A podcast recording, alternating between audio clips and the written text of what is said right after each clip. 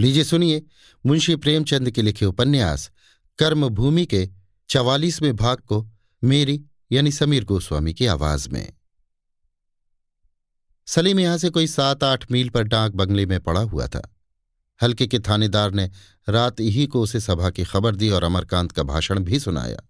उसे इन सभाओं की रिपोर्ट करते रहने की ताकीद कर दी गई थी। सलीम को बड़ा आश्चर्य हुआ। अभी एक दिन पहले अमर उससे मिला था और यद्यपि उसने महंत की इस नई कार्रवाई का विरोध किया था, पर उसके विरोध में केवल खेद था, क्रोध का नाम भी न था। आज एकाएक ये परिवर्तन कैसे हो गया? उसने थानेदार से पूछा, महंत जी की तरफ़ से कोई खास ज्यादती तो नहीं हुई? थानेदार ने जैसे इस शंका को जड़ से काटने के लिए तत्पर होकर कहा, बिल्कुल नहीं हुजूर। उन्होंने तो सख्त ताकीद कर दी थी कि असामियों पर किसी किस्म का जुल्म न किया जाए। बेचारे ने अपनी तरफ़ से चार आने की छूट दे दी। गाली गुफ्ता तो मामूली बात है। जलसे पर तकरीर का क्या असर हुआ? हुजूर यही समझ लीजिए जैसे पुआल में आग लग जाए। महंत जी के इलाके में बड़ी मुश्किल से लगान वसूल होगा। सलीम ने आकाश की तरफ़ देखकर पूछा, आप इस वक्त मेरे साथ सदर चलने को तैयार हैं? थानेदार को क्या उज्र हो सकता था? सलीम के जी में एक बार आया कि जरा अमर से मिले, लेकिन फिर सोचा, अगर अमर उसके समझाने से मानने वाला होता तो ये आगे ही क्यों लगाता? सहसा थानेदार ने पूछा, हुजूर से तो इनकी जान पहचान है? सलीम ने चिढ़कर कहा यह आपसे किसने कहा? मेरी सैकड़ों से जान पहचान है तो फिर? अगर मेरा लड़का भी कानून के खिलाफ काम करे तो मुझे उसकी तंबीह करनी पड़ेगी। थानेदार ने खुशामद की, मेरा ये मतलब नहीं था हुजूर। हुजूर से जान पहचान होने पर भी उन्होंने हुजूर को बदनाम करने में तामुल न किया। मेरी यही मंशा थी। सलीम ने कुछ जवाब तो न दिया, पर यह उस मामले का नया पहलू था। अमर को उसके इलाके में ये तूफ़ान न उठाना चाहिए था। आखिर अफसरान यही तो समझेंगे कि ये नया आदमी है, अपने इलाके पर इसका रोब नहीं है। बादल फिर घिरा आता था, रास्ता भी खराब था। उस पर अंधेरी रात नदियों का उतार, मगर उसका गजनवी से मिलना ज़रूरी था।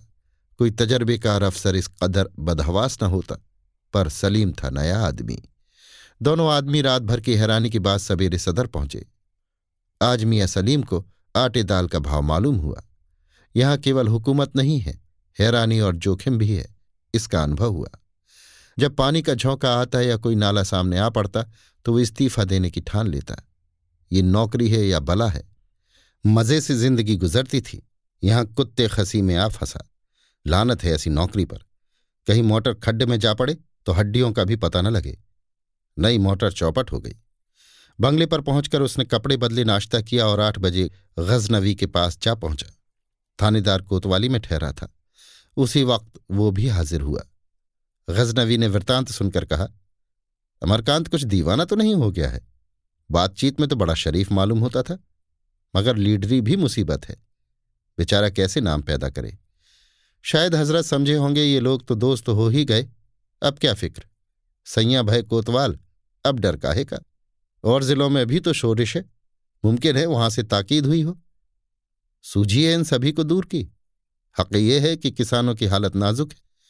यों भी बेचारों को पेट भर दाना न मिलता था। अब तो जिनसे और भी सस्ती हो गई।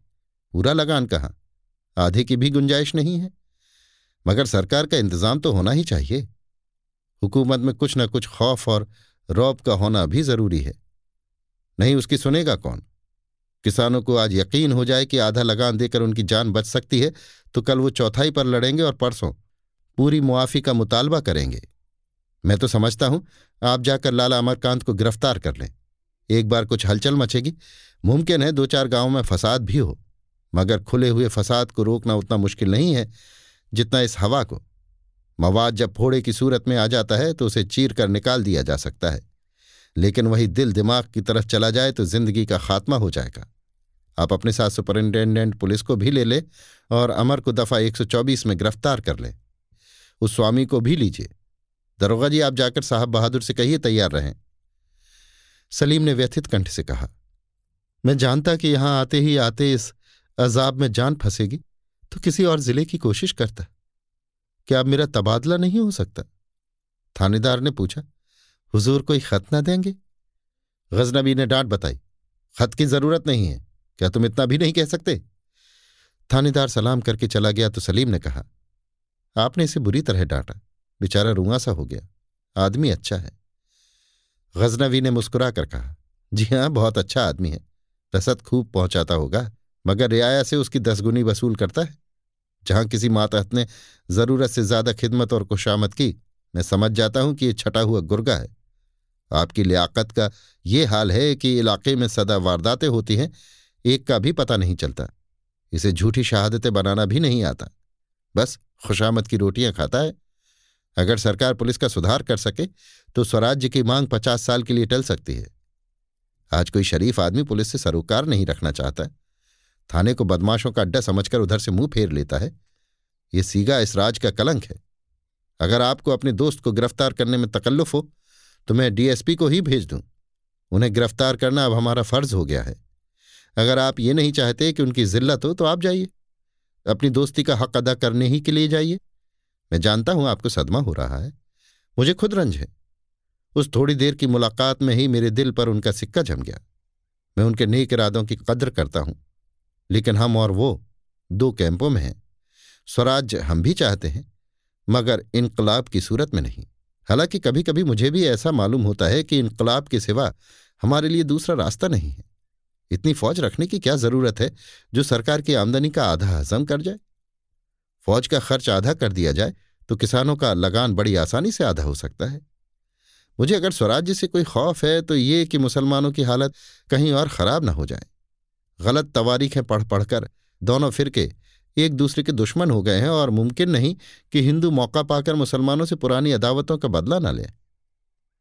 लेकिन इस ख्याल से तसल्ली होती है कि इस बीसवीं सदी में हिंदुओं जैसी पढ़ी लिखी जमात मजहबी गरोहबंदी का पनाह नहीं ले सकती। मज़हब का दौर तो खत्म हो रहा है, बल्कि यूँ कहो कि खत्म हो गया।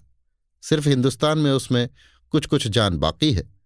ये तो दौलत का जमाना है। अब कौम में अमीर और गरीब, जायदाद वाले और बरभुके अपनी अपनी जमातें बनाएँगे। उनमें कहीं ज़्यादा खूरेंजी होंगी, कहीं ज़्यादा तंग दिली होगी। आखिर एक दो सदी के बाद दुनिया में एक सल्तनत हो जाएगी। सबका एक कानून, एक निज़ाम होगा।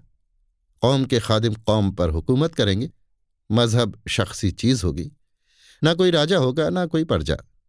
फ़ोन की घंटी बजी। गजनवी ने चौंगा कान से लगाया। मिस्टर सलीम, कब चलेंगे? गजनवी ने पूछा। आप कब तैयार होंगे? मैं तैयार हूँ। तो एक घंटे में आ जाइए। सलीम ने लंबी सांस खींचकर कहा तो मुझे जाना ही पड़ेगा। बेशक। मैं आपके और अपने दोस्त को पुलिस के हाथ में नहीं देना चाहता। किसी हीले से अमर को यहीं बुला क्यों न लिया जाए? वो इस वक्त नहीं आएँगे। सलीम ने सोचा अपने शहर में जब ये खबर पहुंचेगी कि मैंने अमर को गिरफ़्तार किया तो मुझ पर कितने जूते पड़ेंगे। शांति कुमार तो नोच ही खाएँगे और सकीना तो शायद मेरा मुँह देखना भी पसंद न करे। इस ख्याल से वो काँप उठा। सोने की हंसियाँ न उगलती बनती थी न निकलती। उसने उठकर कहा, आप डीएसपी को भेज दें। मैं नहीं जाना चाहता। गजनवी ने गंभीर होकर पूछा, आप चाहते हैं कि उन्हें वहीं से हथकड़ियाँ पहनाकर और कमर में रस्सी डालकर चार कांस्टेबलों के साथ लाया जाए और जब पुलिस उन्हें लेकर चले तो उसे भीड़ को हटाने के लिए गोलियाँ चलानी पड़े?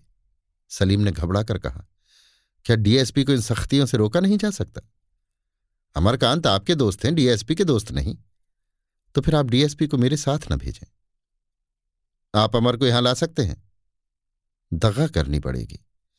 अच्छी बात है, आप जाइए, मैं डीएसपी को मना किए देता हूँ। मैं वहाँ कुछ कहूँगा ही नहीं। इसका आपको अख्तियार है। सलीम अपने डेरे पर लौटा तो ऐसा रंजीता था, गोया अपना कोई अज़ीज़ मर गया हो। आते ही आते उसने सकीना, शांति कुमार, लाला समरकांत, नैना, सबों को एक एक खत लिखकर अपनी मजबूरी और दुख प्रकट किया। सकीना को उसने लिखा, मेरे दिल पर इस वक्त जो गुजर रही है, वो मैं तुमसे बयान नहीं कर सकता। शायद अपने जिगर पर खंजर चलाते हुए भी मुझे इससे ज़्यादा दर्द न होता। जिसकी मोहब्बत मुझे यहाँ खींच लाई, उसी को आज मैं इन जालिम हाथों से गिरफ़्तार करने जा रहा हूँ। सकीना, खुदा के लिए मुझे कमी न, बेदर्द और खुद गरज न समझो। मैं खून के आँसू रो रहा हूँ। इसे अपने आंचल से पहुँच दो। मुझ पर अमर के इतने एहसान हैं कि मुझे उसके पसीने की जगह अपना खून बहाना चाहिए था। पर मैं उनके खून का मज़ा ले रहा हूँ। मेरे गले में शिकारी का तौक है और उसके इशारे पर मैं वो सब कुछ करने पर मजबूर हूँ, जो मुझे ना करना लाजिम था। मुझ पर रहम करो, सकीना। मैं बदनसीब हूँ। खानसामा ने आकर पूछा, हुजूर, खाना तैयार है? सलीम ने सिर झुकाए हुए कहा, मुझे भूख नहीं है। खानसामा पूछना चाहता था, हुजूर की तबीयत कैसी है? मेज पर कई लिखे खत देखकर डर रहा था कि घर से कोई बुरी खबर तो नहीं आई। सलीम ने सिर उठाया और हसरत भरे स्वर में बोला, उस दिन वो मेरे एक दोस्त नहीं आए थे। वही देहातियों किसी सूरत बनाए हुए। वो मेरे बचपन के साथी हैं। हम दोनों ने एक ही कॉलेज में पढ़ा। घर के लखपति आदमी हैं, बाप है, बाल बच्चे हैं। इतने लायक हैं कि मुझे उन्होंने पढ़ाया। चाहते तो किसी अच्छे ओहदे पर होते। फिर उनके घर ही किस बात की कमी है? मगर गरीबों का इतना दर्द है कि घर बार छोड़कर यहीं एक गाँव में किसानों की खिदमत कर रहे हैं। उन्हीं को गिरफ़्तार करने का मुझे हुक्म हुआ है। खानसामा और समीप आकर ज़मीन पर बैठ गया। क्या कसूर किया था हुजूर उन बाबू साहब ने? कसूर कोई नहीं, यही कि किसानों की मुसीबत उनसे नहीं देखी जाती। हुजूर ने बड़े साहब को समझाया नहीं? मेरे दिल पर इस वक्त जो कुछ गुजर रही है वो मैं ही जानता हूँ, हनीफ। आदमी नहीं, फरिश्ता है। ये है सरकारी नौकरी। तो हुजूर को जाना पड़ेगा? हाँ, इसी वक्त। इस तरह दोस्ती का हक अदा किया जाता है। तो उन बाबू साहब को नजरबंद किया जाएगा हुजूर। खुदा जाने क्या किया जाएगा। ड्राइवर से कहूँ, मोटर लाए। शाम तक लौट आना ज़रूरी है। जरा देर में मोटर आ गई। सलीम उसमें आकर बैठा तो उसकी आँखें सजल थीं।